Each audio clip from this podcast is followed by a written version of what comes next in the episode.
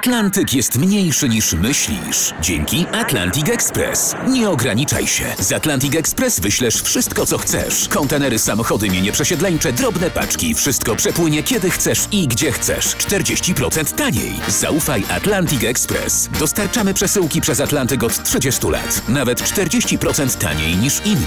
Dzwoń 1 800 775 73 63. Ekspresowo przez Atlantyk. Tylko z Atlantic Express. Jakiś sąsiad podarował dzieciakom zatrute cukierki. Gdy przejeżdżałem brdę, czułem zapach krwi i ciecz płynęła ciemnoczerwona. Chciał się zemścić i za to ją właśnie zamordował w tak e, masakryczny sposób. Dopchnęła nóż, skazując swoją przyjaciółkę na śmierć. Zapamiętał włochatą rękę, która przez uchylone drzwi podała mu słodycze. Daniel, od kilku tygodni prosiłem cię. 31 października masz się odpowiednio ubrać. No ale co jest nieodpowiednie ubranie? Miał być straszny wieczór, założyłem strój pirata z jednym okiem.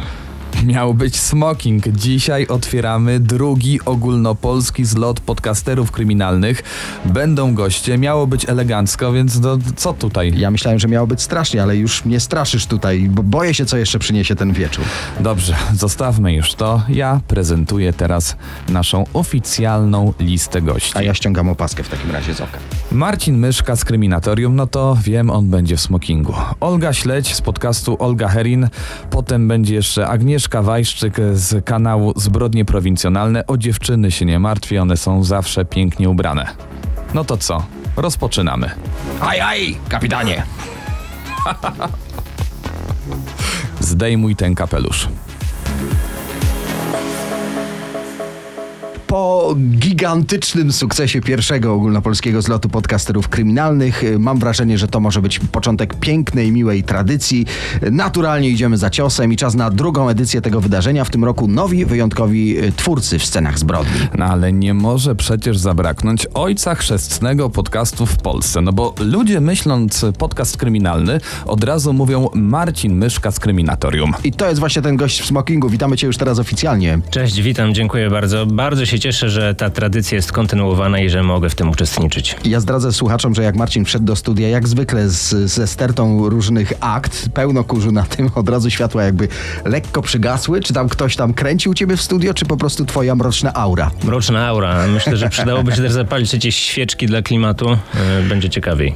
Ale ze świeczkami to nie przesadzajmy, bo będzie zbyt e, strasznie. Ale my od razu o podcastach, a nie zapominajmy o tym, że Marcin miał u nas epizod radiowy. Znalazłem nawet dżingiel tego programu. No to będzie sentymentalna podróż. Kryminatorium w RMFFM.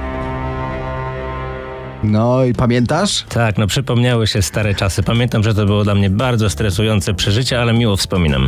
E, My jednak mówimy często o podcastach. E, Jakich podcastów słucha Marcin Myszka? Kryminalnych? Właśnie kryminalne chodziwo nie. Słucham e, przeróżnych podcastów o różnej tematyce. Często słucham nowych rzeczy, jestem ciekawy, co tam się pojawia nowego na scenie, więc dużo eksperymentuję i szukam jak najświeższych nowych materiałów. Ale wiesz, jak to mówią na przesłuchaniach, nazwiska i miejsca. Nazwiska i miejsca. E, Konkretnie nie podam, musiałbym spojrzeć w swoją listę, e, ale przewija się tego, tego sporo. Ostatnio są coraz popularniejsze takie pogadankowe podcasty, więc te rozmowy e, to jest teraz, to trenduje bardzo w Polsce i też często mój czas zajmuje. Okej, no to to zostawimy. A jakiej muzyki słucha Marcin Myszka? Właśnie u mnie typowo podcasty albo audiobooki. Wolę słowo mówione, muzyka to raczej rzadko. Ewentualnie, gdy włączę RMF-kę, to to, co leci w tle, zawsze mi się podoba. Czyli hip-hopowiec po prostu.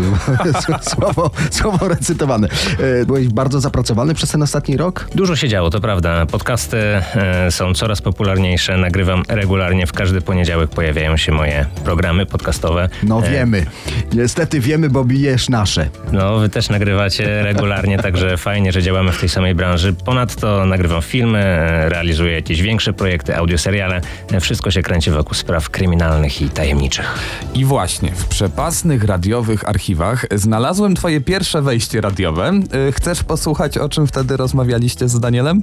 Z jednej strony chcę, ale z drugiej to aż się tego boję. Ale to jest takie Też się boję, co- najlepsze wejście, top of the top. Twoje Ale najlepsze wybrałeś? Najlepsze. Najlepsze? Graj. Poczekaj, bo zasłaniasz mi zegarek, która tam już jest godzina? 22, więc wydaje mi się, że to najlepsza pora na fakty w RMFFM. Czekaj, to było najlepsze? Tak, to było najlepsze. Nic lepszego nie było. Najlepiej fakty Marcin, zapowiadaliście. y, znasz zabawę cukierek albo psikus, czyli puścimy pierwsze próby mikrofonowe albo nas tutaj przekonaj jaką, jakąś dobrą historią. Przy, zabrałeś coś ze sobą? Pewnie, że tak. E, Jestem pewny, że ta historia Was zainteresuje, ale nie tylko Was, bo również i słuchaczy. Roczna podróż do czasów PRL-u. Ale jeszcze musimy wrócić do tych twoich początków radiowych u nas, bo rozmawialiście wtedy o tym, skąd biorą się te złowieszcze pseudonimy seryjnych morderców. No i tutaj też rozumiem taśma z archiwum. Oczywiście, profesjonalna. Wydaje mi się, że dużą zasługę mają w tym dziennikarze, bo to jednak oni wymyślali te złowieszcze i złowrodzie pseudonimy. Trzeba było w jakiś sposób wzbudzić sensację, przerażenie, emocje, a do tego świetnie nadawały się takie pseudonimy jak wampir, jak skorpion, jak rzeźnik. No to pytanie uzupełniające już teraz na żywo. Y, Wielu słuchaczy Marcin pyta, czy w dzisiejszych czasach jest więcej seryjnych morderców, czy też mniej niż bywało w przeszłości? Wydaje mi się, że jednak chyba jest e, mniej. Ten e, rozwój kryminalistyki, kryminologii wpłynął e, tak dobrze, że e, policjanci są w stanie szybciej łapać tych zbirów e, i przy takiej hipotezie lepiej pozostańmy, żeby tutaj nie wzbudzać e, niepotrzebnego niepokoju. To też się wiąże z tym, że ten wzrost zainteresowania sprawami kryminalnymi sprawia, że potencjalni przestępcy mogą czuć się bezpiecznie, mogą czerpać wiedzę z tych różnych publikacji, e, ale mam nadzieję jednak, że policjanci zawsze, znaczy nie zawsze, ale w większości przypadków są o krok szybsi. Y, Powiedziałeś, że na razie jeszcze nie chcesz straszyć. Ym, Ty jakoś w takim razie odbije się od dzisiejszego wieczoru? Jakoś szczególnie celebrowałeś Halloween za dzieciaka? Nie, e, za moich czasów to chyba jeszcze nie było celebrowane, albo przynajmniej w tych miejscowościach, gdzie mieszkałem, to nie obchodziło się tego święta, ale teraz z roku na rok coraz bardziej mi się ta tradycja halloweenowa podoba. Ale czekaj, chodzisz za cukierkami, czy rozdajesz cukierki? Ja to bardziej jestem do rozdawania niż do brania, ale głównie jakieś horrory, straszne książki, straszne filmy. Tak spędzam ten wieczór zazwyczaj. No rozmawia nam się tutaj bardzo przyjemnie, ale musimy przejść do sedna. Jaką historię przygotowałeś na ten nasz dzisiejszy zlot? Bo pseudonim jakby znany. Pseudonim znany, no właśnie, wspominaliśmy o wampirach, o skorpionach, a ja tutaj przyprowadziłem ze sobą rozpruwacza. E, również e, taki trochę złowieszczy pseudonim, e, ale bardzo pasuje do sposobu działania tego sprawcy. To tutaj robimy kropkę, ale taką malutką. Drodzy słuchacze, macie chwilę na to, żeby znaleźć wygodny fotel, a za chwilę w RMFFM przerażająca historia rozpruwacza z Bydgoszczy. Trwa drugi ogólnopolski zlot podcasterów kryminalnych w radiu RMFFM. To już taka miła tradycja związana z Halloween. No i ponownie jest z nami oczywiście gość, może trzeba by powiedzieć raczej gospodarz w ogóle całego cyklu kryminalnego w Polsce, czyli Marcin Myszka z Kryminatorium. Witam słuchaczy, witam, hej. No i to jest właśnie ten pan w smokingu. On jako jedyny dobrze przygotował się do dzisiejszego wieczoru, a historię ma też naprawdę mocną. Rozpruwacz z Bydgoszczy to jest ta sprawa, którą przygotowałeś, także oddajemy antenę w twoje ręce. No właśnie, już sama nazwa brzmi przerażająco. E, tak, cofamy się do czasów e, głębokiego PRL-u, połowa lat 60., czerwiec. Pewnego dnia mieszkanka Bydgoszczy na obrzeżach miasta, w takim zalesionym terenie, natrafia na zwłoki. No tak zazwyczaj zaczynają się kryminalne historie, albo od zaginięcia, albo od znalezienia zwłoki, nie inaczej jest w tym przypadku. E, na miejsce przyjeżdżają milicjanci, technicy kryminalistyki i cała załoga śledcza. Okazuje się, że jest to dobrze znana w środowisku milicyjnym prostytutka, młoda kobieta. Co najważniejsze w tej historii, ta kobieta ma rozpruty brzuch, więc sprawca działał w niezwykle sadystyczny sposób. Obok jej ciała leżą rozrzucone przedmioty z jej torebki.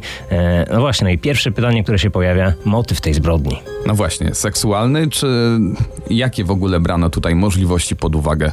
W związku z tym, że wokół ciała były rozrzucone przedmioty z, na, z torebki tej kobiety, no Czyli to można, rabunek. tak, można by założyć, że był to motyw rabunkowy, ale z drugiej strony no była to prostytutka, no to kto mógłby się połasić o jakieś kosztowności? Ta kobieta nie miała dużego majątku, nie miała wielkich pieniędzy, e, a ciało było obnażone i to głębokie cięcie na brzuchu mogło wskazywać jednak za tym, że był to motyw seksualny, że był to zabójca z lubieżności, jakiś niezwykły sadysta, którego jak najszybciej trzeba było schwytać. Dobra, to musimy zapytać tutaj o miejsce zbrodni. Y, Gdzie to było? Czy to, wiesz, od razu sobie wyobrażamy jakiś zaułek? Tak, to był taki zagajnik, taki niewielki lasek, obrzeża Bydgoszczy, to na pewno. Obok tego miejsca miejsca zbrodni był przystanek autobusowy i tam w latach 60. był taki zwyczaj, że te panie do towarzystwa, e, oferując swoje usługi, bo często szukały klientów na dworcu e, w PKP, e, w okolicach tego dworca w Bydgoszczy, no to gdy już znalazły klienta, to jechały z nim właśnie na obrzeża miasta i często wybierały ten końcowy przystanek na Jachcicach. I obok tego miejsca znaleziono zwłoki, więc milicja od razu założyła, że być może sprawcą tego zabójstwa był klient tej kobiety. Pamiętajmy, jest rok 65, jak powiedziałeś. Zamordowana to prostytutka. To tutaj pytanie, czy koleżanki tej kobiety chciały pomagać w rozwiązaniu tej sprawy? To właśnie te panie zostały bardzo przemaglowane przez bydgoskich milicjantów i bardzo angażowały się w rozwiązanie tej sprawy. Im niezwykle zależało na tym, aby tę sprawę jak najszybciej rozwiązać, aby to śledztwo zamknąć, no bo tak, przede wszystkim to była ich dobrze znana koleżanka. E, drugi, drugi aspekt był taki, że może jednak była jakaś solidarność e, w tym zawodzie wykonywanym przez te panie, że chciały też e, ze względu na to pomóc. No i trzecia rzecz była taka, że one też bały się o swoje życie, no bo skoro Zofia została zamordowana, no to równie dobrze może zostać zamordowana inna kobieta z tego środowiska. No dobra, no to mamy w takim razie ciało, y, mamy początek śledztwa, czyli przesłuchania. Jaka po tych przesłuchaniach padła hipoteza u milicji? Najczęściej mówiło się o tym, i to były właś- właściwie takie plotki, które krążyły na mieście, że to było zabójstwo z zemsty, że być może jakiś e, klient, który został w, w, kiedyś zarażony chorobą weneryczną przez e, tę prostytutkę, chciał się zemścić i za to ją właśnie zamordował w tak e, masakryczny sposób. I to mogło potwierdzać to, że gdy ja przeglądałem aktę tej sprawy, to rzeczywiście znalazłem tam dokumenty, które mówiły o tym, że Zofia rzeczywiście kiedyś chorowała na chorobę weneryczną, ściślej mówiąc na kiłę. To był duży problem w latach 60., bo no, edukacja była na zupełnie innym poziomie. Te panie do towarzystwa właściwie nie zdawały sobie sprawy, w jaki sposób chronić się przed tym zagrożeniem i Zofia na taką chorobę cierpiała. Milicjanci również ten trop analizowali i był mocno brany pod uwagę.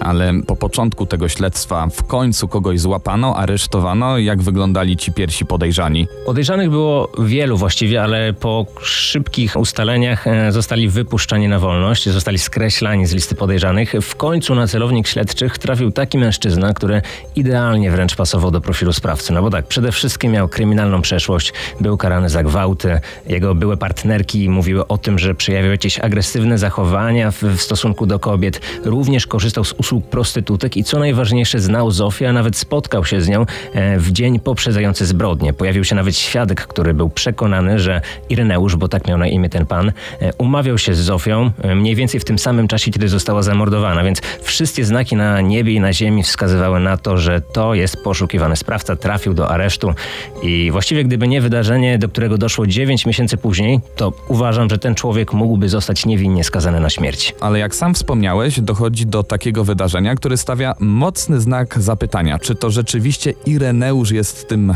osobnikiem, który mordował? No właśnie, tego zupełnie nikt się nie spodziewał, bo gdy mil- milicjanci myśleli, że śledztwo zamknięte, że wszystko zostało wyjaśnione, e, że prawdziwy rozpruwacz, sprawca siedzi w areszcie, to się okazuje, że ten rozpruwacz atakuje ponownie, więc jednak Ireneusz nie jest tym, kogo szukano. No nie, takie rzeczy widziało się w filmach. Może jakiś wspólnik chciał mu dać alibi. To na pewno nie było brane pod uwagę. W każdym razie nie było wątpliwości, że ta druga zbrodnia to jest dzieło tego samego sprawcy. Przede wszystkim dlatego, że obrażenia na ciele tej drugiej zamordowanej kobiety były niemal identyczne. Ona też miała rozpruty brzuch. E, Sprawca działał jednak jeszcze bardziej brutalnie. Widać było jakąś eskalację w jego działaniach, bo ta kobieta miała także ranę na kręgosłupie, e, miała także podciętą pierś, więc widać było, że ten jego sadystyczny popęd coraz bardziej się nakręca. To również była młoda prostytutka. Obok jej ciała także były porozrzucane przedmioty, które sprawca wyrzucił z jej torebki, więc wszystko zgadzało się niemal idealnie. I po tym drugim morderstwie ten potencjalny sprawca został nazwany rozpruwaczem w prasie?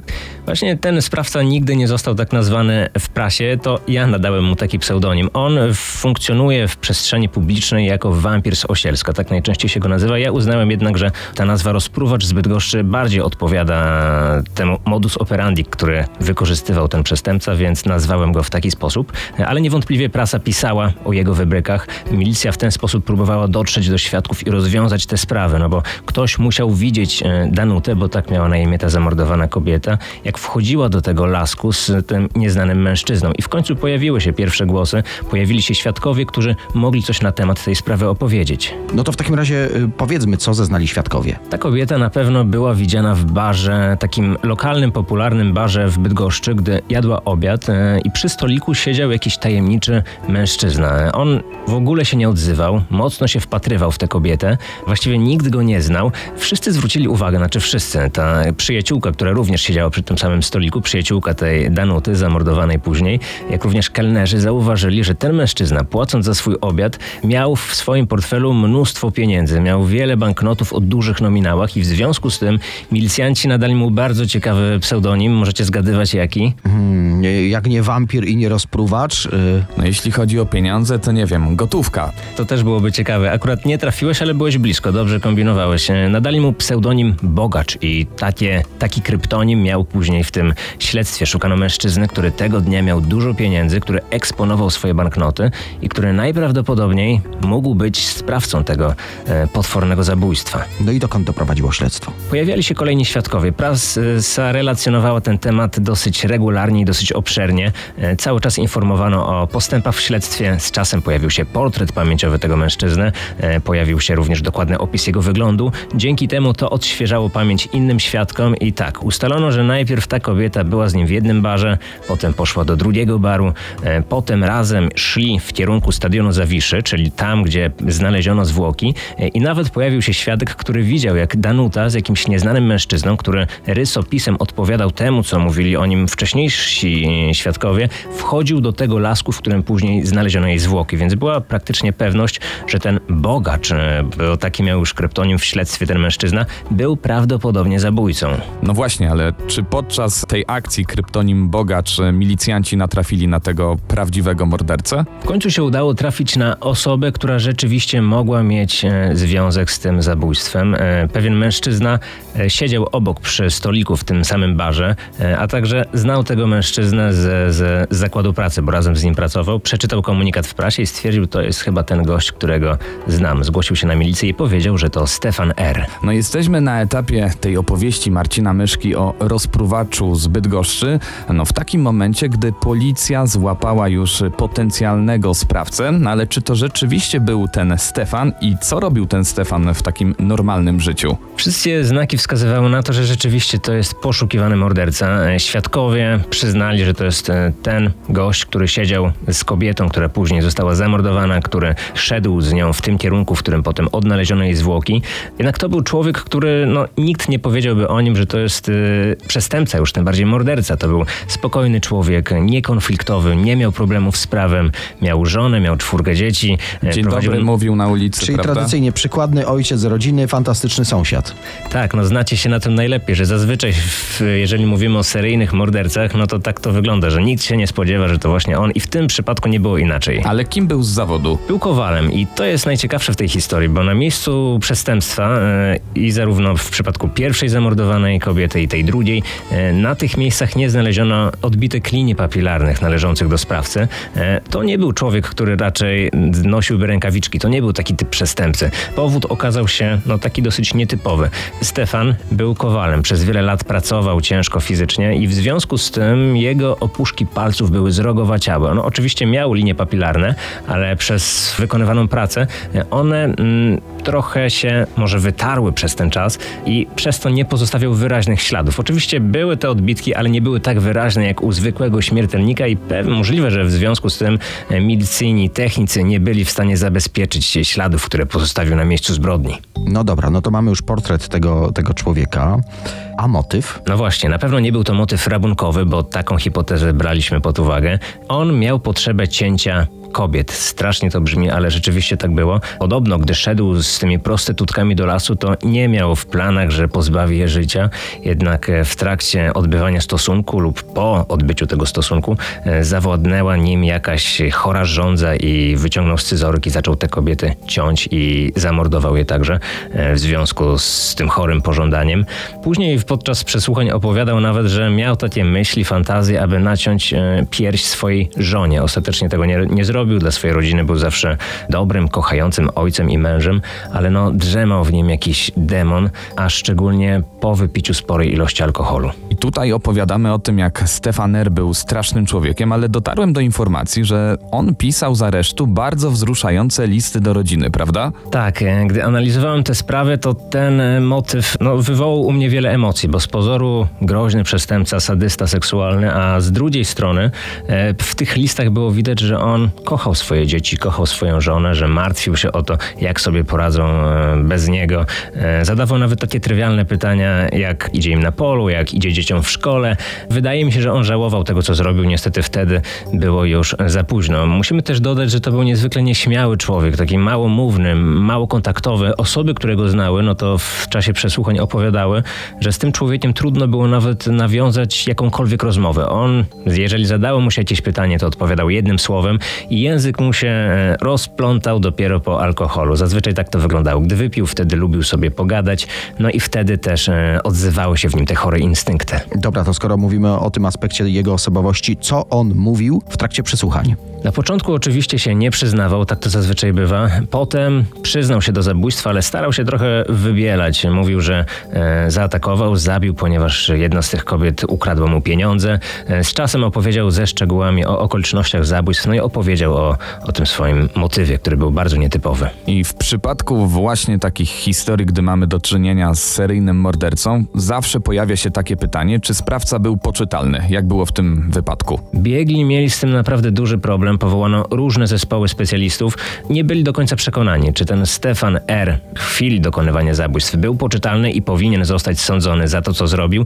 Ostatecznie sąd uznał, że tak, że ten mężczyzna trafi pod szubienicę, bo to była wtedy najwyższa kara, jaką w PRL-u można było zasądzić i on taki wyrok usłyszał. Marcin, ale ty mówiłeś o dwóch zabójstwach. E, Ostatecznie o ile go oskarżono? Ostatecznie oskarżono go o dwa zabójstwa. Wydaje mi się, że nie miał więcej takich tych śmiertelnych zbrodni na swoim koncie, ale niewątpliwie e, wcześniej, nawet kilka lat wcześniej, e, przed tym pierwszym atakiem, dokonywał ataków na kobiety. Przyznał się m.in. do tego, że kiedyś na osiedlu leśnym w Bydgoszczy podszedł do przypadkowej osoby, przypadkowej kobiety, zaszedł ją od tyłu i dźgnął ją kilka razy scyzorykiem w pośladek. Ta kobieta uciekła, nie udało się do niej dotrzeć, ona nie zgłosiła tego zdarzenia na milicji, ale to już pokazuje, że ta dziwna fantazja związana z cięciem kobiet, z dźganiem kobiet, no rosła w nim od wielu, wielu lat. Wspomniałeś również o tym, że wyrok najwyższy z możliwych, ale wyrok, który zapada to jedno, a wyrok, który się wykonuje to drugie. Jak zakończyła się ta historia? Rada Państwa nie skorzystała z prawa łaski i rzeczywiście ten wyrok został wykonany, ale nie w Bydgoszczy, tylko w Poznaniu. W, w połowie lat 60. było kilka miast, w których wykonywano wyroki kary śmierci i jednym z takich miast był Poznań. Przestępców z Bydgoszczy odsyłano zazwyczaj albo do Trójmiasta, albo do Poznania. I Stefan zginął w Poznaniu, tutaj został powieszony i pochowano go również na Miłostowie, na cmentarzu na Miłostowie w Poznaniu. I tak zakończyła się ta dramatyczna historia Stefana R., znanego jako rozpruwacz z Bydgoszczy. Marcinie, bardzo dziękujemy Ci za tę opowieść. Również bardzo dziękuję. Cieszę się, że mogłem wziąć udział w tym e, ogólnopolskim zlocie podcasterów. Bardzo fajne wydarzenie. Oczywiście zachęcamy, żebyś został jeszcze z nami, bo, bo goście dopiero się na nasz zlot podcasterów schodzą. I Was, drodzy słuchacze, prosimy, zostańcie z nami.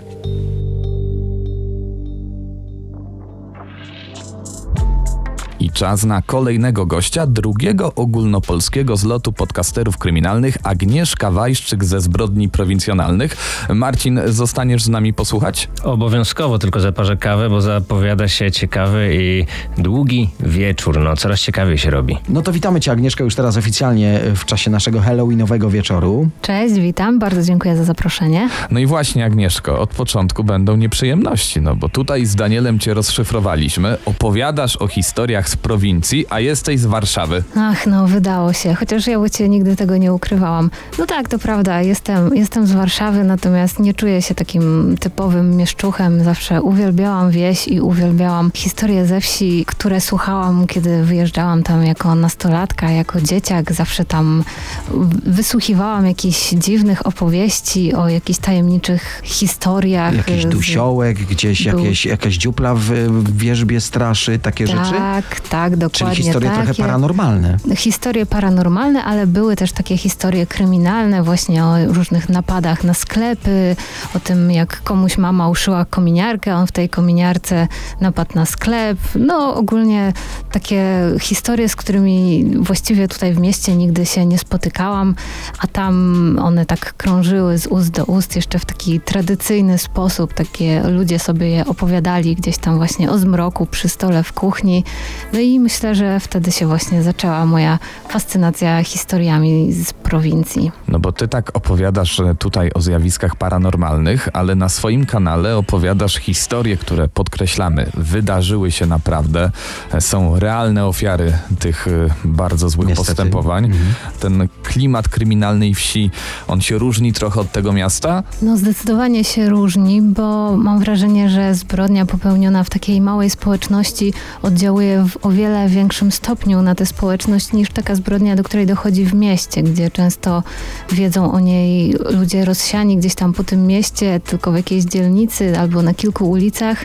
Natomiast y, na wsi, jeżeli coś takiego się wydarzy, no to cała społeczność zostaje tym jakoś dotknięta. Jeżeli taka zbrodnia, jeżeli ta, ta zbrodnia nie zostanie wyjaśniona, no to w tym momencie też jest to taka zadra, która gdzieś tam będzie zawsze tkwiła, no bo ci ludzie być może spotykają zabójcę swojej bliskiej osoby w kościele, w sklepie, czy jest to ich najbliższy sąsiad. No i na wsi teraz nie ma monitoringu, za to No jest jak to, a inny sąsiadka w monitoring. oknie? Proszę Właśnie. bardzo. E, Relacje kilku osób na temat takiego samego wydarzenia różnią się w 100%, więc dojście do tej prawdy, jeśli panuje jakaś zmowa milczenia, to jest naprawdę trudne. Tak, a co więcej, często ci ludzie po prostu nie chcą mówić, nie chcą o tym gdzieś tam z osobami z zewnątrz, czy nawet z policją rozmawiać, bo na przykład y, jeżeli są takie sprawy, gdzie tam na przykład żona zabije męża, który ją od wi- wielu, wielu lat źle traktował, no i w tym momencie jest to uznane za takie, no że to jest w zasa- w zasadzie taka ludowa sprawiedliwość, że no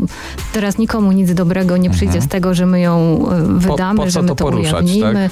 Tak, tak, więc już, już jemu to życia nie zwróci, no a tutaj, prawda, niech ta kobieta sobie żyje, niech wychowuje dzieci, bo po co ma iść do więzienia, no i komu to co dobrego przyniesie. Wiemy też, że wyróżniasz się tymi swoimi opowieściami nie tylko ze względu na ich lokalny charakter, ale też y, ze względu na to, że pojawia się u ciebie czarny humor, dlatego muszę zapytać, y, proszę się tutaj przyznać, ale bez jakiegokolwiek ściemniania. Za dziecka chodziłaś na jabłka do sąsiada? No chodziłam, ale on o tym wiedział, to chyba się nie Tak, na pewno. A jak się, a jak się Przedawniło mówiło na pewnie. jabłka u sąsiada? Granda, tak jak u mnie, czy, Szaber? czy jak u nie, niego? Nie, ja nie chodziłam na taki zaplanowany szaber, nie. Okej, dobrze, czyli to była taka zbrodnia e, niezaplanowana. Poza tym się już przedawniła, gdyby Tak. ktoś... Poza tym słyszeliśmy... Dobra. Tak, jeszcze Za powiesz, że zgodą. w afekcie ty się znasz na tych rzeczach, to zaraz tutaj wytłumaczysz nam, że w ogóle to sąsiad sam chciał te jabłka oddawać, tylko o tym nie wiedział. Ale przejdźmy do tego, na co czekamy najbardziej. Jaką historię przygotowałaś na drugi ogólnopolski zlot podcasterów kryminalnych? Ja wybrałam taką historię, która oczywiście jest z prowincji i która wydała mi się najbliższa tym klimatom halloweenowym, bo dla mnie nie tyle w Halloween chodzi o strach, mam wrażenie, tylko jest to bardziej taka próba ośmieszenia tych naszych lęków i ta sprawa właśnie trochę taka jest. Ona jest trochę straszna, trochę śmieszna i jeszcze z lekkim wątkiem nadprzyrodzonym. A to wszystko ubrane w narrację Agnieszki Wajszczyk, Zbrodnie Prowincjonalne. Koniecznie zostańcie z nami. To jest drugi ogólnopolski zlot podcasterów. Agnieszka Wajszczyk przy radiowym mikrofonie, Zbrodnie Prowincjonalne. Ty czujesz y, jakiś bardziej dzisiaj ten klimat y, mroku nocy halloweenowej? Wiesz co, właściwie dla mnie to każdy, każdy wieczór i każdy dzień jest jak Halloween, bo ja właściwie przez całe życie tylko czytam o zbrodniach i o mrocznych sprawach. No i takich gości potrzebowaliśmy na tym drugim zlocie podcasterów kryminalnych. No jesteśmy po prostu w odpowiednim miejscu z odpowiednimi ludźmi. A teraz przechodzimy do tej najważniejszej. Poczekaj, poczekaj, Mhm. poczekaj, przyciemnie światło. Tak, jest dobrze. Mamy już odpowiedni klimat, więc antena należy do ciebie. A zatem przenieśmy się do lat 90., do niewielkiej wioski na Pomorzu o trudnej do wymówienia nazwie Są Polno-Człuchowskie. Jest to wioska, która liczy sobie około 700 mieszkańców, no i pewnego dnia jeden z tych mieszkańców zaginął. Było to latem 1998 roku, także pora żniw. piękne lato, ciepłe noce, które zachęcają do tego, żeby sobie trochę pobiesiadować z przyjaciółmi po dobrze Rolnik szuka żony, taki temat. pracy, tak, szuka żony, ale niektórzy już znaleźli, ale i tak biesiadują. No i nikogo na początku nie zdziwiło, kiedy 32-letni Mirosław wyszedł z domu i przez kilka dni nie wracał. No taki mamy klimat. Szczególnie, że akurat Mirosław należał do tych, którzy przechodzili raczej od razu do tej fazy biesiadowania, pomijając tę fazę pracy. Także dość często zdarzało mu się, że wychodził gdzieś i nie było go przez kilka dni, przez tydzień i rodzina jakoś specjalnie się tym nie martwiła, no ale jednak kiedy już minęło więcej czasu, a Mirosława nadal nie było, no to okazało się, że chyba trzeba coś w, tym, w tej sprawie zrobić. I kto tutaj zatęsknił za Mirosławem? Za Mirosławem zatęskniła najbliższa rodzina, ta, która z nim mieszkała. Natomiast właściwie to chyba tak strasznie to nikt za nim nie zatęsknił, bo ogólnie Mirosław był raczej wbrew temu, co jego imię mogłoby mówić, bo tam, prawda, mir to z języków słowiańskich to jest spokój, niosący spokój, ale to zupełnie nie ten przypadek. Mirosław przynosił właściwie głównie kłopoty, bójki, kradzieże, także no... Ktoś tam się przy chrzcie pomylił, nadając imię po prostu. Chyba tak. Także ktoś tam zgłosił to jego no ale tak właściwie to nikt jakoś tak za bardzo intensywnie go nie szukał. Tak jak to zresztą często bywa przy takich osobach, które prowadzą powiedzmy sobie dość e, nieregularny tryb życia. Kiedyś no, się znajdzie. Tak, tak. Policja przyjechała, zrobiła to, co musiała zrobić. No i właściwie na tym się skończyło. Mijały tygodnie, miesiące, Mirosława dalej nie było. Mogłoby się wydawać, że tą sprawą nikt się nie interesuje, ale jednak ktoś się interesował, a właściwie nie ktoś, tylko jakieś tajemnicze, nadprzyrodzone siły zaczęły przemawiać ustami lokalnych jasnowidzów ponieważ jak być może wiecie, okolice Człuchowa, no to są takie okolice obfitujące w osoby zajmujące się właśnie tą szlachetną profesją. Pan Stamtąd Krzysztof Jackowski pochodzi, tak? Oczywiście, oczywiście, ale chyba ta moc właśnie pana Krzysztofa promieniuje również na jego sąsiadów i na innych, bo to jasnowidzenie jakoś tak się tam udziela, no i właśnie w tej sprawie też, Ktoś tu najwyraźniej lubi jasnowidzów. że ja? No to pytanie tylko to potwierdza moją teorię. Dziękuję, więcej nie pytam. Jasnowidze zaczęli przemawiać, e, no i tutaj ujawniło się szczególnie takich dwóch. I ja pozwolę sobie przeczytać e, te przepowiednie dosłownie, żeby nie uronić z niej ani słowa. Jest to wizja mleczarza, wizjonera, który powiedział następujące słowa. Gdy przejeżdżałem brdę, czułem zapach krwi i ciecz płynęła ciemnoczerwona. Koń nie chciał iść, piany dostał, a potem ruszył galopem. Prosto na sosnę szły błyski niebieskie, fioletowe i zielone. Wtedy wiedziałem, że on zamordowany. Gdy odmawiałem za niego różaniec, wokół mnie zaświeciło koło, powstał szum, wycie psów, bydło się zebrało. No i ta wizja miała właśnie być dowodem na to, że rzeczony Mirosław nie żyje. Ale była również druga wizja. Druga wizja należała do pana Marka, który jest bioenergoterapeutą i twórcą e, odpromienników z kawałka drewna i ze sprężyny. Czy tutaj też będziesz cytowała? Tutaj powiem tylko, że pan Marek chodził z wahadełkiem po kartoflisku. Chodził tak przez kilka dni, wprawdzie niczego nie znalazł, ale później przyśniło mu się, że widział jak stodołę jego sąsiada Piotra G. zniósł huragan. No i to było właśnie dowodem na to, że ów Piotr G. nieszczęsnego Mirosława pozbawił życia. Z nami Agnieszka Wajszczyk z kanału Zbrodnie Prowincjonalne. Wracamy do miejscowości Sąpolno i tajemniczej sprawy zaginięcia Mirosława. Tak jest. Przez y, kolejnych 10 lat od zaginięcia Mirosława właściwie wiadomo było tylko tyle, co powiedzieli różni wizjonerzy y, i okoliczni jasnowidzowie. I tak było do momentu, gdy sprawą zainteresowało się Archiwum X. I śledztwo rozpoczęło się od samego początku, czyli od miejsca, w którym Mirosław był widziany po raz ostatni. A było to podczas imprezy po żniwach u wspomnianego już pod, w jednej z wizji Piotra G. I ten Piotr G był to taki, można powiedzieć, Kasanowa spod Człuchowa. Ponieważ e, był znany z tego, że bardzo często bywały u niego panie i to nie zawsze e, dobrowolnie. Sąsiedzi mówili o nim, że był jurny, no a oprócz tego podobno bywał też brutalny, no i nawet jego koledzy trochę się go bali. Także wszystkie znaki na niebie i ziemi wskazywały, że to jest osoba, której w tym śledztwie należałoby się przyjrzeć. Także policjanci postanowili zacząć od przeszukania gospodarstwa tego rzeczonego jurnego Piotra, który już zdążył się zresztą trochę zastarzeć, już aż taki Tak, jurny 10 chyba nie lat minęło, prawda? Tak, no to jednak nie w kij dmuchał. Te poszukiwania trwały kilka dni i wykorzystano w nich taki specjalistyczny sprzęt. Był georadar, były koparki. Zatrudniono również ekipę nurków, którzy przeszukali pobliskie jezioro, no bo wiadomo, jezioro to zawsze jest takie miejsce, w którym łatwo można spróbować ukryć zwłoki. Mhm. No ale ciała nigdzie nie odnaleziono. Ale chwilę, jedna z wizji rzeczywiście miała miejsce tuż nad wodą, prawda? Z tego co pamiętamy, więc jak to fałszywy trop z tym jeziorem? No, zobaczymy, zobaczymy. Słuchajcie. Znaleziono coś innego. Wprawdzie ciała nie znaleziono, ale znaleziono odważniki, takie pięciokilowe odważniki, jakie kiedyś się stawiało na takich starych wagach. I te odważniki gdzieś tam się przewalały po tym gospodarstwie. No i okazało się, że na jednym z nich są widoczne jakieś ślady. Ten materiał biologiczny został następnie przekazany do badania. No i okazało się, że rzeczywiście należał on do Mirosława co czyniło z tych odważników prawdopodobnie narzędzie zbrodni. Policja zaczęła więc już w tym momencie, mając y, taki dowód, przyciskać coraz mocniej gości te, z tej imprezy po żniwach, która się odbyła wówczas w 1998 roku. Było tam oprócz gospodarza jeszcze trzech innych panów. No i w końcu dwóch z nich się wygadało.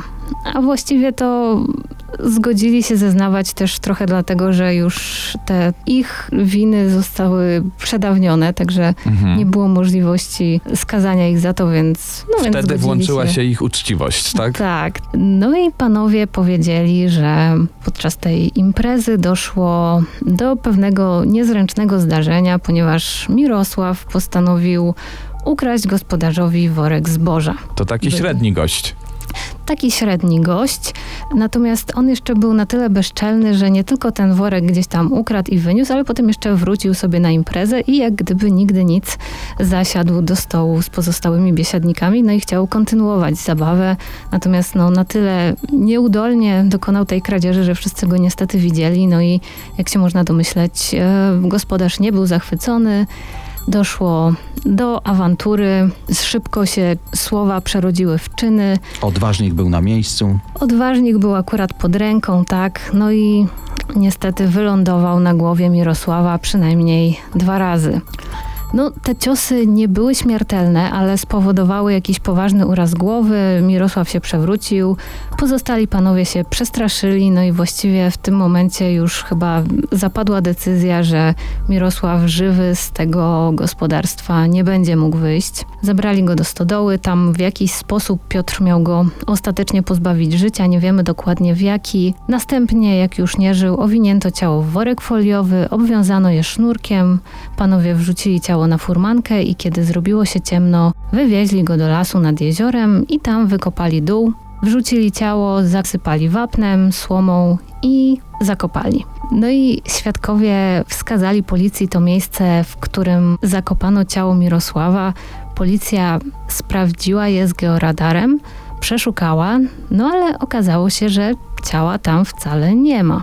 I nie ma go też nigdzie w pobliżu. Co było o tyle zaskakujące, że świadkowie byli przesłuchiwani z użyciem wariografu, właściwie ich zeznania były spójne, więc wydawało się, że nie kłamią, a jednak ciała nie znaleziono w tym miejscu. Co stało się z ciałem, które miało być ukryte w wskazanym miejscu, a go tam nie odnaleziono? No właśnie, bo to zaczęło już trochę brzmieć jak takie różne horrory o No, zemście. historia paranormalna się z tego zrobiła. Tak, tak, o zemście po latach, że nie ma ciała, ktoś tam wstał i nagle zaczynają ginąć jego zabójcy. Ale do tego nie doszło. Ale to Chyba, że coś ukrywasz przed nami. historii. Nie, To okej. nie będzie jedna z tych historii. Ta historia jest bardziej przyziemna.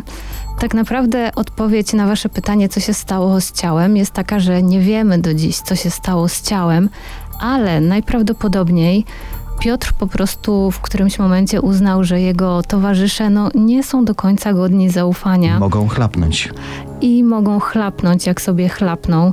W związku z czym w którymś momencie to ciało stamtąd wydobył i po prostu przeniósł je w jakieś miejsce, którego my do dziś nie poznaliśmy. I była kiedyś taka maksyma, która no nie do końca jest zgodna z prawdą, ale nie ma ciała, nie ma zbrodni. Jak było w tym wypadku? Tak, tutaj ta sprawa y, jest jednym z dowodów na to, że ta maksyma nie jest do końca prawdziwa, bo no, można kogoś skazać, nawet jeśli tego ciała nie ma. I tutaj Piotr rzeczywiście stanął przed sądem w 2009 roku i został oskarżony o zabójstwo Mirosława. Natomiast do tej zbrodni nigdy się nie przyznał i cały czas utrzymywał, że jest niewinny. I ta sprawa okazała się dość kontrowersyjna, nawet nie dlatego, że nie było ciała, ale dlatego, że uczestniczyli w niej właśnie wspomniani już panowie jasnowidzowie. No właśnie, no ktoś ewidentnie tutaj nie miał racji, a pieniądze wziął. Tak, no właściwie wyszło na to, że chyba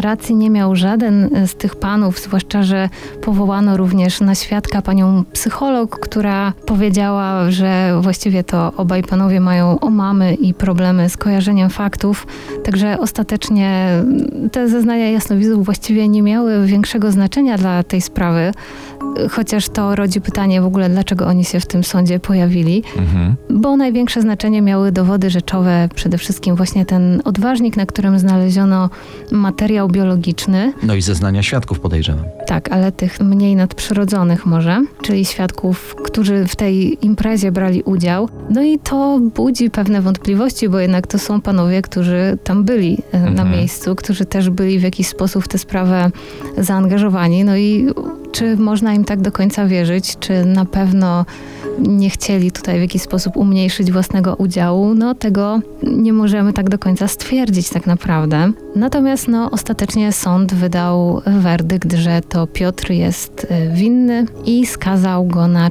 14 lat więzienia.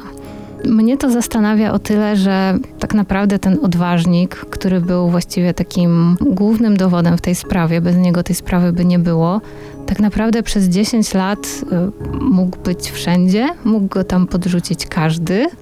Tak, mógł, jeżeli wyobrażam sobie, że jeżeli e, należałby rzeczywiście do Piotra, znaczy być może należał, ale dlaczego on go, nie wiem, nie umył, nie wyrzucił, nie pozbył się go w jakiś sposób, tylko pozwolił, żeby tam leżał, aż go znajdzie archiwum X. Mhm. Także pojawia się tutaj wiele takich pytań, bo z jednej strony jest to taka sprawa, wydawałoby się bardzo prosta, taka klasyczna, że po prostu jakaś bójka w czasie libacji alkoholowej, tutaj przypadkowe zabójstwo, no i później próba ukrycia tego, żeby, żeby nie ponieść konsekwencji. No ale z drugiej strony właśnie mam wrażenie, że tutaj są takie pytania, na które my nigdy nie uzyskamy odpowiedzi, bo nie wiemy, gdzie jest ciało tak naprawdę, nie wiemy, co z tym ciałem się stało. No i Piotr do samego końca twierdził, że jest niewinny i do tej zbrodni się nie przyznawał. Tutaj po raz kolejny pojawia się aspekt przedawnienia sprawy, bo de facto, e, gdyby nie zeznania tych dwóch mężczyzn, no to rozwiązanie tej sprawy byłoby praktycznie niemożliwe, tak? No tak, bo sam ten odważnik nosił wprawdzie ślady biologiczne Mirosława, natomiast nie było na nim śladów zabójcy. Także no, on nie wskazywał jednoznacznie na to, kto zabił Mirosława, więc tak naprawdę mógł to być e, każdy, kto ten e, odważnik mógł na przykład w ciągu tych 10 lat podrzucić gdzieś do gospodarstwa. Natomiast e, no, jest w tej sprawie już w tym momencie prawomocny wyrok, więc nie możemy go absolutnie kwestionować. Ale no zostaje tutaj przez to, zawsze chyba tak jest, że jak nie ma ciała i jak nie ma przyznania się do winy mordercy, no to zawsze pozostaje ten taki pewien element niepewności, czy aby na pewno dobra osoba została skazana w takiej sprawie. To była Agnieszka Wajszczyk z kanału Zbrodnie Prowincjonalne. No sami musicie przyznać, że nie ma chyba takiej drugiej osoby, która takim przyjemnym wręcz głosem opowiada o bardzo mrocznych sprawach. Dziękujemy, że znalazłaś chwilę i przyszłaś tego wieczoru, tej nocy do radia RMFFM. A zostaniesz jeszcze z nami, bo za chwilę Olga Śledź się pojawi. Czy zechcesz posłuchać jej historii razem z nami? Oczywiście. No to ja skoczę teraz dla nas wszystkich po popcorn. Tak wychylam z głowę z monitora i sprawdzam, czy z jakąś dynią do nas nie dotarłaś. E, nie udźwigałam, przepraszam. Nie. A my tu mamy tragarzy umyślnych. To w takim razie pchniemy. Kamil? No to za chwilkę, ale skupmy się. aucie. Ale skupmy się na tych poważnych i najważniejszych rzeczach, bo jak zapowiadaliśmy, czas na kolejnego gościa. Olga Śledź z podcastu Olga Herring, to ta dziewczyna o uroczym głosie. No i widzisz, Daniel, jeszcze raz to powiem, można ładnie się na Halloween przebrać. Można, on mi to wytyka przy każdym naszym dzisiejszym gościu. Strój pirata z jednym okiem to nie było najlepsze rozwiązanie. Olga, ale y, przejdźmy do ciebie. Mm, W tej godzinie y, absolutnie twoim historiom i twoim pasjom się mm, poddajemy. Skąd u ciebie fascynacja historiami kryminalnymi? Oj, to już od dawna. Tak naprawdę od pierwszych chwil, kiedy dorwałam się do internetu, czytałam, oglądałam, zagłębiałam się w różne kryminalne historie. Lubiłam też horrory od dziecka, więc lubię się po prostu straszyć, a nie ma nic straszniejszego niż zbrodnie. które wydarzyły się naprawdę. Naprawdę, to, to jest w tym dokładnie. wszystkim najstraszniejsze. A pamiętasz taką pierwszą sprawę, którą analizowałaś, śledziłaś, dokopywałaś się do tych szczegółów? Jaka to była sprawa? Zdecydowanie była to sprawa oskurowanej studentki z Krakowa. Tak, e, Katarzyna Z, o ile dobrze Dokładnie pamiętamy. Jej zwłoki zostały odnalezione niedaleko progu wodnego Dąbie. Masz tutaj jakąś swoją teorię? Coś ci Eee, podpowiada kobieca intuicja? Tak, ja zresztą to jest mój pierwszy odcinek mojego podcastu o tej sprawie. Ja nie do końca mm, wierzę, czy to faktycznie jest ta osoba, której proces trwa. Spoglądam na logo twojego podcastu. Y, Widzimy takiego charakterystycznego czerwonego śledzia. Y, To zgadujemy nawiązanie do angielskiego określenia red herring, które oznacza fałszywy trop. Dokładnie tak i nazwiska.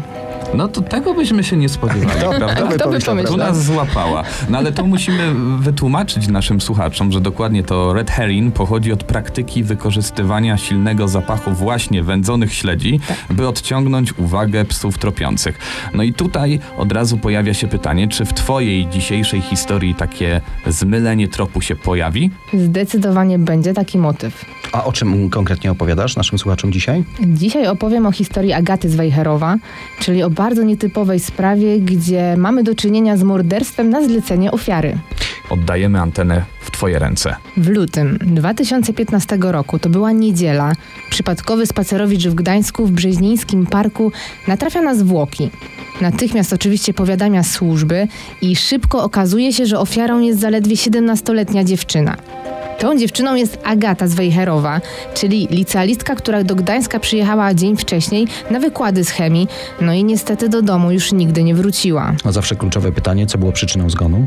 Dziewczyna zmarła, co ciekawe, od pojedynczego i bardzo precyzyjnie zadanego ciosu jakimś ostrym narzędziem, najprawdopodobniej nożem. I w wyniku tego jednego ciosu przebita została jej wątroba i aorta i nastolatka praktycznie natychmiast zmarła. Przy Agacie, co ciekawe, nie znaleziono jej portfela, nie było roweru, którym się przemieszczała tamtego dnia, brakowało też jej telefonu komórkowego i przede wszystkim nie było narzędzia zbrodni. Jesteśmy więc y, po pierwszych oględzinach, jak zwykle w takich sytuacjach, czas na śledztwo. Policja rozpoczyna gorączkowe poszukiwania sprawcy, bo pierwsze co się nasuwa, dlaczego Agata padła ofiarą zabójstwa, to oczywiście motyw rabunkowy. No tak, nie było portfela, nie było roweru. Dokładnie. Wnioski nasuwają się same, nie ma cennych przedmiotów. Do tego Agata była charakterna i wysportowana i gdyby ktoś chciał zrobić jej krzywdę, na pewno by stanęła okoniem. Jednak ta wersja ma swoje słabe strony, bo na ciele Agaty nie ma absolutnie żadnych śladów walki, a także na miejscu zbrodni nie ma śladów po szamotaninie. Przeszukiwany jest park i pas nadmorski, ale nic to nie wnosi do sprawy. Śledczy nie znajdują absolutnie żadnego przedmiotu, który mógłby wskazywać na to, co się wydarzyło. Ale poczekaj, bo historia jest z 2015 roku. Gdańsk jest miastem, które ma bardzo rozbudowany monitoring. Kamery coś ukazały? Kamery są sprawdzane, ale nigdzie nie widać Agaty. Nie wiadomo kiedy i jak dostała się do parku. Z powodu braku tych postępów w śledztwie, policja decyduje się na taki bardzo ciekawy krok, bo upublicznia wizerunek zmarłej Agaty i tym samym prosi społeczeństwo o pomoc i o to, żeby może zgłosili się jacyś świadkowie, którzy ją widzieli. W mediach pojawia się też nagranie, które przedstawia Agatę, jak prowadzi swój rower w Sopocie na przystanku kolejki SKM, bo rower jest charakterystyczny. Charakterystyczny, jest taki jasno-żółty i jest nadzieja, że jeżeli nikt nie rozpoznał Agaty, która się nie za bardzo wyróżnia z tłumu, to może chociaż zapamiętał ten charakterystyczny rower. Jednak nie zgłasza się nikt istotny dla sprawy. Zdaje się, że nikt Agaty tego dnia nie widział i dodatkowo śledztwo komplikuje się, kiedy śledczy przeszukują jej rzeczy osobiste, a przede wszystkim jej komputer. No właśnie w dzisiejszych czasach komputer y, jest takim y, śladem, który bardzo często śledczych naprowadza, jak było w tym przypadku. I co oznacza słowo komplikuje się śledztwo? Śledczy odnajdują całą masę bardzo niepokojących haseł, jakie Agata przed swoją śmiercią wpisywała w wyszukiwarkę. Były tam przede wszystkim zapytania o to, jak popełnić samobójstwo, jak zrobić to szybko i skutecznie. I przede wszystkim Agata zagłębiała temat śmierci od ciosu nożem. Sprawdzała, jak to zrobić skutecznie, w które dokładnie miejsce się ugodzić, żeby zginąć, a jej wyszukiwania były tożsame z raną, od jakiej zmarła i trzeba przyznać, że to bardzo dziwny zbieg okoliczności. Takich zbiegów okoliczności raczej nie ma. Dlatego śledczy zaczynają wątpić, czy przypadkiem nie powinni sprawdzić innego tropu, bo być może Agata wcale nie była ofiarą napaści, tylko może było to po prostu samobójstwo. Jednak i ta teoria ma dziurę, bo jeżeli było to samobójstwo, to kto przysypał liśćmi ciało, gdzie zniknęły cenne przedmioty? Chociaż tu faktycznie Agata mogła porzucić je wcześniej, ale gdzie jest w takim razie narzędzie zbrodni? Trwa drugi zlot ogólnopolski podcasterów kryminalnych, a więc czas wrócić do kolejnej mrocznej historii. A naszym gościem jest Olga Śledź z podcastu Olga Herring. Opowiadasz o śmierci Agaty z Wejherowa i przerwaliśmy tę historię w momencie, gdy bardzo wiele wskazuje na to, że Agata popełniła samobójstwo. I tą teorię zdają się potwierdzać też wyniki badań toksykologicznych, jakie przychodzą z laboratorium po kilku tygodniach. We krwi Agaty biegli stwierdzają obecność licznych leków, a są to leki przeciwbólowe i uspokajające, zażyte do tego w przemyślany sposób, co też było poprzedzone wyszukiwaniami w internecie. Dodatkowo policjantom udaje się też natrafić na ostatni zapis z monitoringu, kiedy widać Agatę żywą, kiedy w okolicznym hipermarkecie wychodzi z apteki. Więc już wiadomo, że dziewczyna sama zakupiła leki, a potem je zażyła. Wydaje się, że śledczy powinni być coraz bliżej rozwiązania. A niestety tak nie jest. Śledczy trafiają na ścianę, bo mijają miesiące, a nie pojawiają się żadne nowe tropy, nie odnajdują się nowe zapisy z monitoringu, ani tym bardziej ślady sprawcy, o ile w ogóle taki istnieje. No i teraz ten y, najciekawszy moment dla wielu słuchaczy, czyli przełom w śledztwie. Przełom pojawia się trzy miesiące po śmierci Agaty w maju. Dzieje się coś nieoczekiwanego. Telefon Agaty, którego nie było na miejscu zbrodni, nagle zostaje namierzony. Ktoś włączył urządzenie. Tym sposobem śledczy trafiają na Wiktorię, przyjaciółkę Agaty, która swoją drogą ostatnia widziała żywą dziewczynę, bo dziewczyny w dniu śmierci Agaty były na wykładach z chemii. Śledczy natychmiast wkraczają do akcji i tak trafiają na nie jedną, a dwie nastolatki, obie zresztą przyjaciółki Agaty, które najwyraźniej wiedzą coś więcej. No właśnie, wspomniałaś o Wiktorii. Ale na przesłuchanie odprowadzona zostaje jeszcze Aleksandra, druga koleżanka. I o ile Wiktoria do niczego się nie przyznaje, w ogóle nie chce rozmawiać z funkcjonariuszami, tak Aleksandra mówi wszystko, co wie. Dopiero po trzech miesiącach od znalezienia ciała w parku wychodzi wreszcie na jaw, że zgodnie z podejrzeniami śledczych Agata faktycznie zaplanowała swoją śmierć, w czym pomogły jej dwie koleżanki. Wiktoria była świadkiem wydarzeń, a Aleksandra jedynie pomogła ukryć dowody w sprawie. Czyli mamy tutaj do czynienia z samobójstwem, ale nie do końca. Dla wszystkich to był szok, bo przecież mówimy o nastolatkach, a dodatkowo trudno znaleźć jakiś szczególny powód, dla którego Agata chciałaby umrzeć. Dziewczyna była aktywna, miała wiele pasji, była wolontariuszką w hospicjum, do tego miała określone plany i marzenia. Był natomiast jeden element, który mógł być powodem. Agata niedługo przed śmiercią dowiedziała się, że ma chory kręgosłup, a zawsze marzyła o karierze wojskowej i ten chory kręgosłup mógł zniweczyć jej plany. Ale analizując to wszystko, co mówisz, była bardzo młoda, dowiedziała się o tym, że ma chory kręgosłup. Oczywiście to bardzo przykre schorzenie, ale to nie Może jest podłamać, ale nie skreśla życia tak... przecież. Właśnie, mogła mieć wiele alternatyw. I miała alternatywy. Agata kochała chemię, głośno nawet zastanawiała się, żeby podjąć studia na tym kierunku i nie byłaby przecież do tego potrzebna sprawność fizyczna. Dlatego nikt z jej bliskiego otoczenia zupełnie nie zorientował się, że może być coś nie tak. Poza oczywiście dwoma koleżankami, które były powierniczkami mrocznych sekretów Agaty. W tym momencie tej historii rozpoczyna się proces. W całej tej sprawie najistotniejsze jest to, by wykazać, czy śmierć Agaty była wynikiem samobójstwa wspomaganego, czyli że Agata sama zadała sobie cios, a koleżanki były jedynie biernymi uczestnikami wydarzeń, czy też może mamy do czynienia z zabójstwem, a to Wiktoria zadała śmiertelny cios. Wiktoria, jak pamiętamy, nie przyznaje się do winy, twierdzi, że była tylko i wyłącznie obserwatorem. W związku z czym zostają powołani biegli, którzy mają za zadanie określić, czy cios powstał w wyniku aktu samobójstwa, czy też zadał go ktoś inny. Jednak wyniki są rozczarowujące, bo nie da się jednoznacznie stwierdzić, kto wbił ostrze. Jednak oprócz pracy biegłych pojawiają się zeznania i z całą pewnością działają na niekorzyść jedynej obecnej przy śmierci Agaty osoby, czyli Wiktorii. Aleksandra, której zadaniem było schowanie noża i telefonu, przekazała to, co powiedziała jej Wiktoria tuż po wydarzeniach z parku. Według jej zeznań to Wiktoria doprowadziła do śmierci Agaty i mało tego. Agata co prawda pierwsza ugodziła się nożem, ale zrobiła to ze zbyt małą siłą, bo była otumaniona lekami, które zażyła wcześniej. Na dodatek, według słów Aleksandry, Agata po tym niedostatecznym uderzeniu chciała się wycofać, ale w tym momencie wkroczyła obecna przy niej Wiktoria, która dopchnęła nóż, skazując swoją przyjaciółkę na śmierć. No ale mamy trochę słowo przeciwko słowu. Ale nie tylko Aleksandra obciąża Wiktorię, bo pojawiają się jeszcze zeznania dwóch dziewczyn ze szpitala psychiatrycznego, którym niezależnie zwierzyła się Wiktoria z wydarzeń z parku.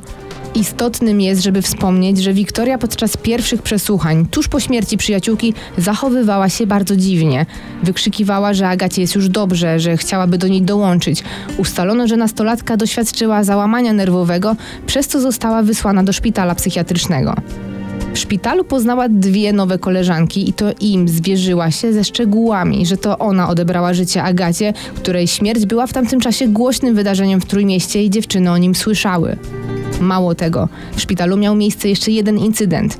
Podejrzana o zabójstwo przyjaciółki Wiktoria pomagała w próbie samobójczej jeszcze innej pacjentce szpitala, co było już jasnym sygnałem, że Wiktoria ma chyba spory problem z odróżnianiem dobra od zła. Ostatecznie to bardzo nietypowe śledztwo. Liczne przesłuchania świadków i zebrane dowody doprowadziły do tego, że Wiktoria została uznana winną śmierci przyjaciółki i wykazano, że to właśnie ona zadała ten ostateczny cios. Wyrok? Otrzymała 11 lat pozbawienia wolności i została zobowiązana do zapłaty zadośćuczynienia dla rodziny Agaty, a kara wynosiła 100 tysięcy złotych. Ale z tego co pamiętam, to ostatnio znów było głośno o tej sprawie. Zgadza się, bo dosłownie miesiąc temu, pod koniec września, Sąd Najwyższy oddalił kasację i sprawa została ostatecznie zakończona. Olga, ja mam jeszcze jedną y, wątpliwość, bo my y, w scenach zbrodni zawsze chcemy wierzyć, że zbrodnia doczeka właściwej kary. Tutaj mówiliśmy o y, samobójstwie wspomaganym, które okazało się, że być może było faktycznie morderstwem dokonanym przez Wiktorię, a wyrok niski.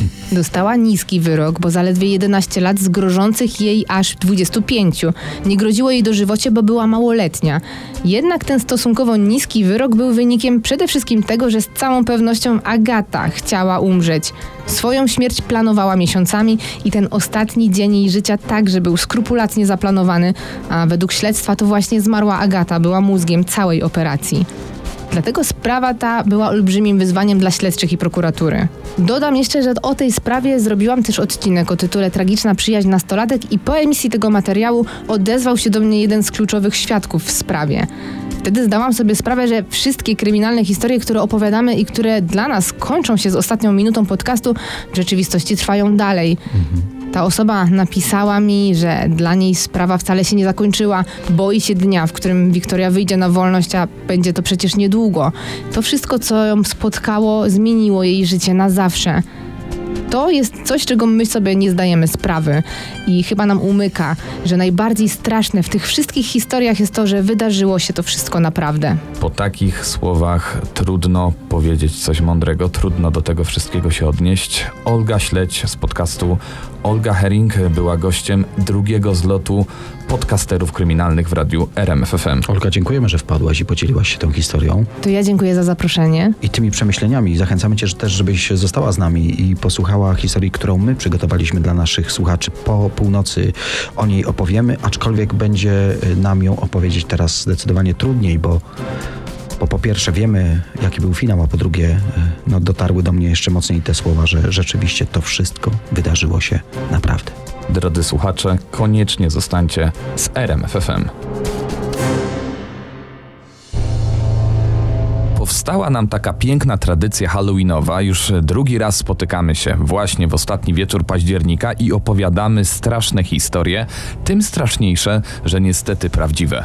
A co my wybraliśmy na tę noc? Miłośnicy horrorów na pewno kojarzą tytuł Candyman. Y, Najpierw była książka Clive'a Barkera z roku 85. Na jej podstawie nakręcono w 92 roku film o duchu czarnoskórego niewolnika, który miał zostać zamordowany w XIX wieku, no ale powraca. Obdarzony morderczymi mocami, dla nikogo nie ma wtedy litości. Typowy slasher, który nie zrobił w kinach sukcesu kasowego, a jednak zyskał status kultowego filmu. Doczekał się jeszcze dwóch części w latach 90. W tym roku, tuż przed Halloween, premierę miał sequel, który jest kontynuacją wydarzeń z pierwszego filmu. Akcja dzieje się 27 lat później. My opowiemy prawdziwą historię człowieka zwanego Candymanem.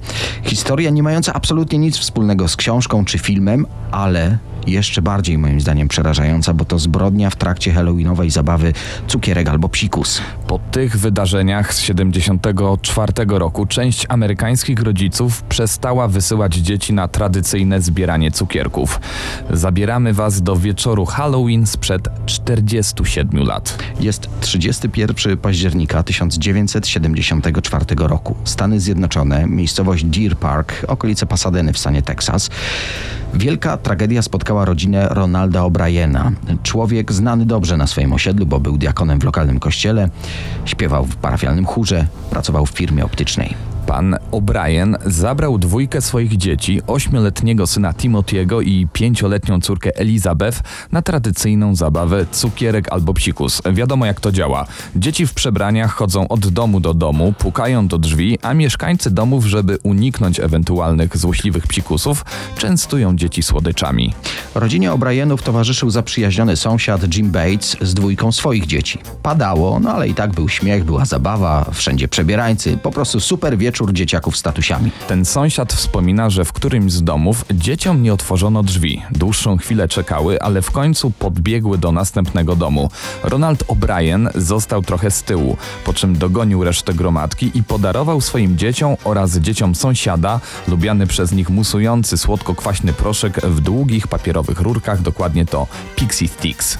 To działa tak, że dzieci odrywają jeden koniec rurki i ten musujący proszek wysypują wprost na język. To był wtedy jeden z ulubionych przysmaków Ameryki. Jak powiedział pan O'Brien, w tym domu, przed którym tak długo stali, w końcu ktoś otworzył drzwi i dał dla dzieciaków pięć takich rurek. No właśnie, po jednej dał swoim dzieciom, dzieciom sąsiada, a piątą rurkę podarował dziesięciolatkowi, którego znał z widzenia. Wspomnieliśmy, że padał deszcz, więc y, skończyli przechadzkę wcześniej niż zwykle. Już w domu, przed położeniem się do łóżka, jak opisuje wydarzenia Ronald O'Brien, jego synek prosił, czy może zjeść trochę tych zebranych słodyczy. Tato się zgodził, mały Timothy wybrał akurat tę rurkę z musującym proszkiem. Tato jeszcze pomógł mu oderwać końcówkę rurki.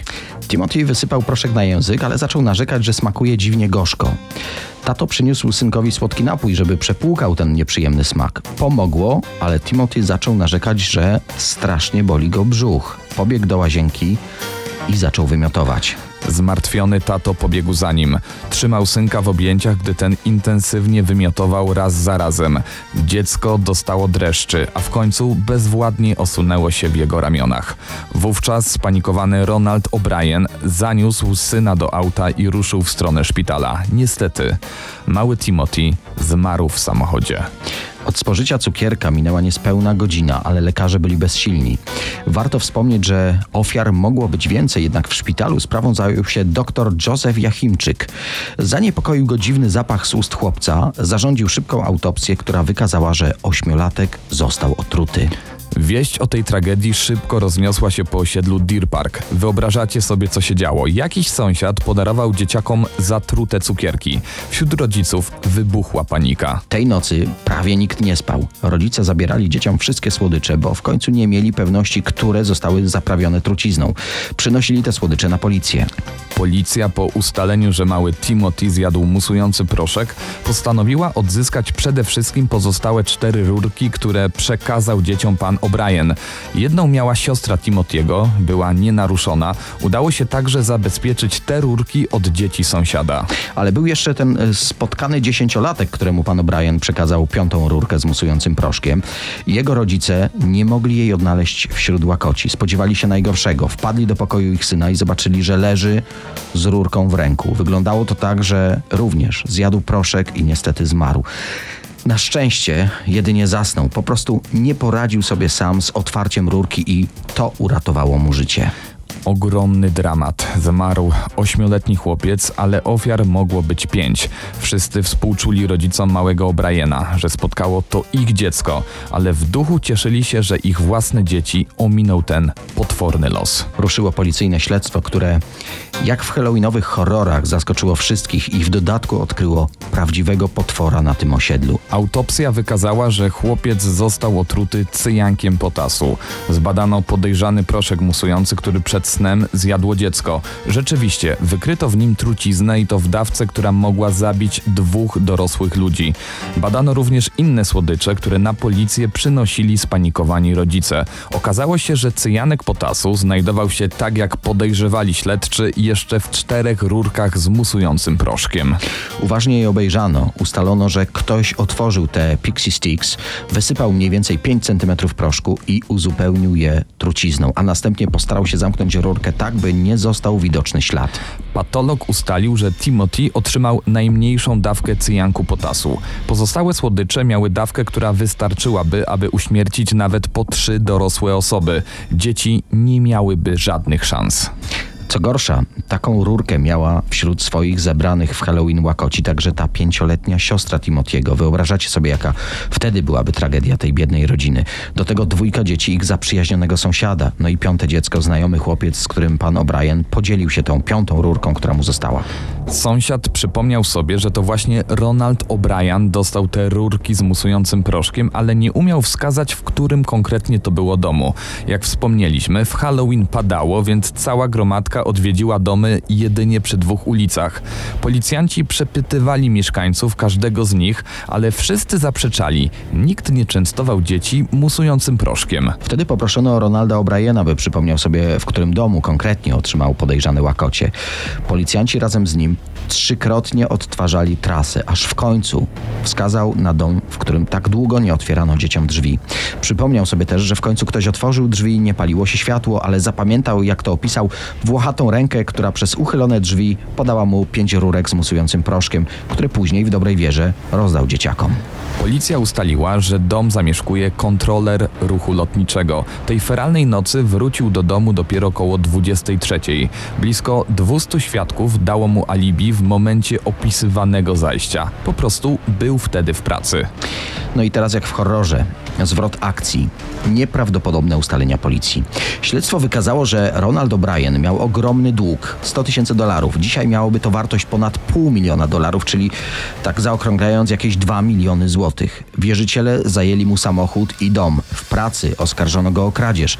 Miał zostać zwolniony. I już się pewnie domyślacie, kto jest potworem w tym horrorze. Ronald O'Brien w tajemnicy przed żoną wykupił na swoje dzieci polisy ubezpieczeniowe. Miesiąc przed Halloween dodatkowo zwiększył ich wartość. Już na drugi dzień po śmierci syna miał dzwonić do agenta, domagając się wypłaty pieniędzy. Śledczy ustalili również, że odwiedził sklep chemiczny, w którym chciał kupić cyjanek.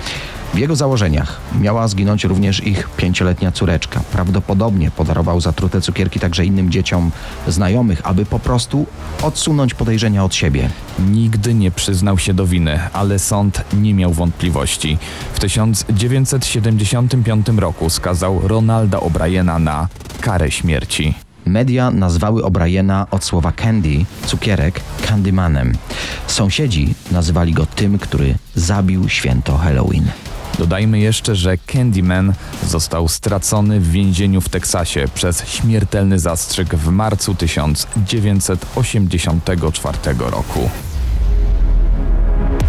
Ja mam przeczucie, że jeżeli ktoś e, postronny tej halloweenowej nocy krążył wokół kopca Kościuszki i spoglądał w radiowe okna, to mm, miał dziwne podejrzenia. się, czy tutaj na pewno jest prąd. Raz gasło światło, raz się pojawiało, raz przygasało, raz znowu było zgaszone zupełnie, a teraz się znowu świeci w pełni. Nie, nie, u nas tutaj jest wszystko w porządku, to było tak dla klimatu. Dziękujemy Wam za to wyjątkowe spotkanie, że zostaliście przy radiu tej nocy. Dziękujemy również naszym gościom, których podcasty straszą nie tylko w ten wieczór. A byli z nami Marcin Myszka z Kryminatorium, Olga Śledź z podcastu Olga Herin i Agnieszka Wajszczyk z kanału Zbrodnie Prowincjonalne. Mnie zastanawia, która historia e, naszych gości na Was zrobiła wrażenie. Kamil, na Tobie która zrobiła? No wszystkie były mocne, ale jakoś najbardziej w pamięci utkwiła mi ta opowieść o wsi Sąpolno. To był kolejny dowód, że wieść wcale nie jest taka spokojna i kryje wiele mrocznych historii.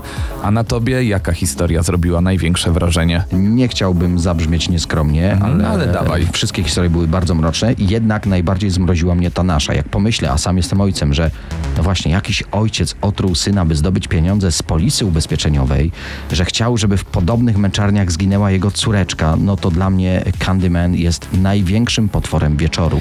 A jeszcze te zdobyte pieniądze z polisy i tak nie spłaciłyby jego długu. to jest w ogóle bo Tak, on był zadłużony na 100 tysięcy dolarów, a gdyby jego plan powiódł się, zyskałby 40 tysięcy, więc ciągle miałby duży kłopot, a straciłby dzieci. Absolutnie nie mieści się to w głowie. No ale już kończąc to dzisiejsze spotkanie, drodzy słuchacze, gdybyście chcieli do tych przerażających historii wrócić, znajdziecie je już wkrótce w formie podcastu, między innymi na portalu rmfon.pl i w aplikacjach podcastowych na smartfonach. I możecie zajrzeć na Instagrama Scen Zbrodni i zostawić w komentarzu informację, która historia na Was zrobiła wrażenie.